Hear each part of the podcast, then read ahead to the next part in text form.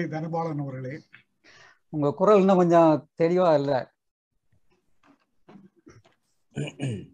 நன்றி எழுத்து செம்மல் துறை தனபாலன் அவர்களே.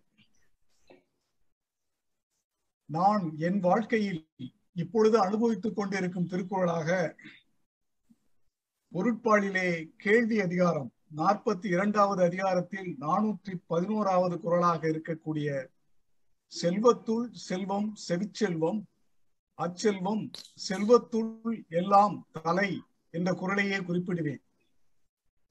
பள்ளி பருவத்திலே கல்லூரி பருவத்திலே படித்துக் கொண்டு இருந்த காலங்கள் அதிகம். கண்ணாடி என்னுடைய பவரானது பிளஸ் ஒன் பிளஸ் டூ என்று இதற்கு மேல் கண்ணாடியை கல்லூரி பருவத்திற்கு செல்ல அனுமதிக்க நான் விருப்பவில்லை. பிளஸ் டூவோடு நிறுத்திக் கொள்ளலாம் என்பதால் கேள்வி செல்வத்தின் பக்கம் திரும்பி விட்டேன்.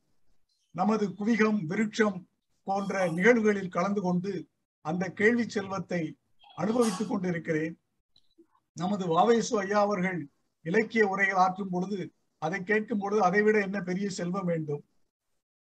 அதே போன்று நமது கதை புதிது நிகழ்விலே ரம்யா வாசுதேவன் அவர்கள் கதைகளை எல்லாம் சுருக்கமாகவும் சுவையாகவும் சொல்வார்களே. அதை கேட்கின்ற அந்த செவிச்செல்வத்தை விட வேற என்ன செல்வம் வேண்டும் என்று முடிவு செய்து செல்வத்துள் செல்வம் செவிச்செல்வம் என்ற குரலையே இப்பொழுது எனது வாழ்வுக்கு இலக்கணமாக எடுத்துக்கொண்டு வாழ்ந்து வருகிறேன். நன்றி. எழுத்துச் செம்மல் துறை தனபாலன் அவர்கள்.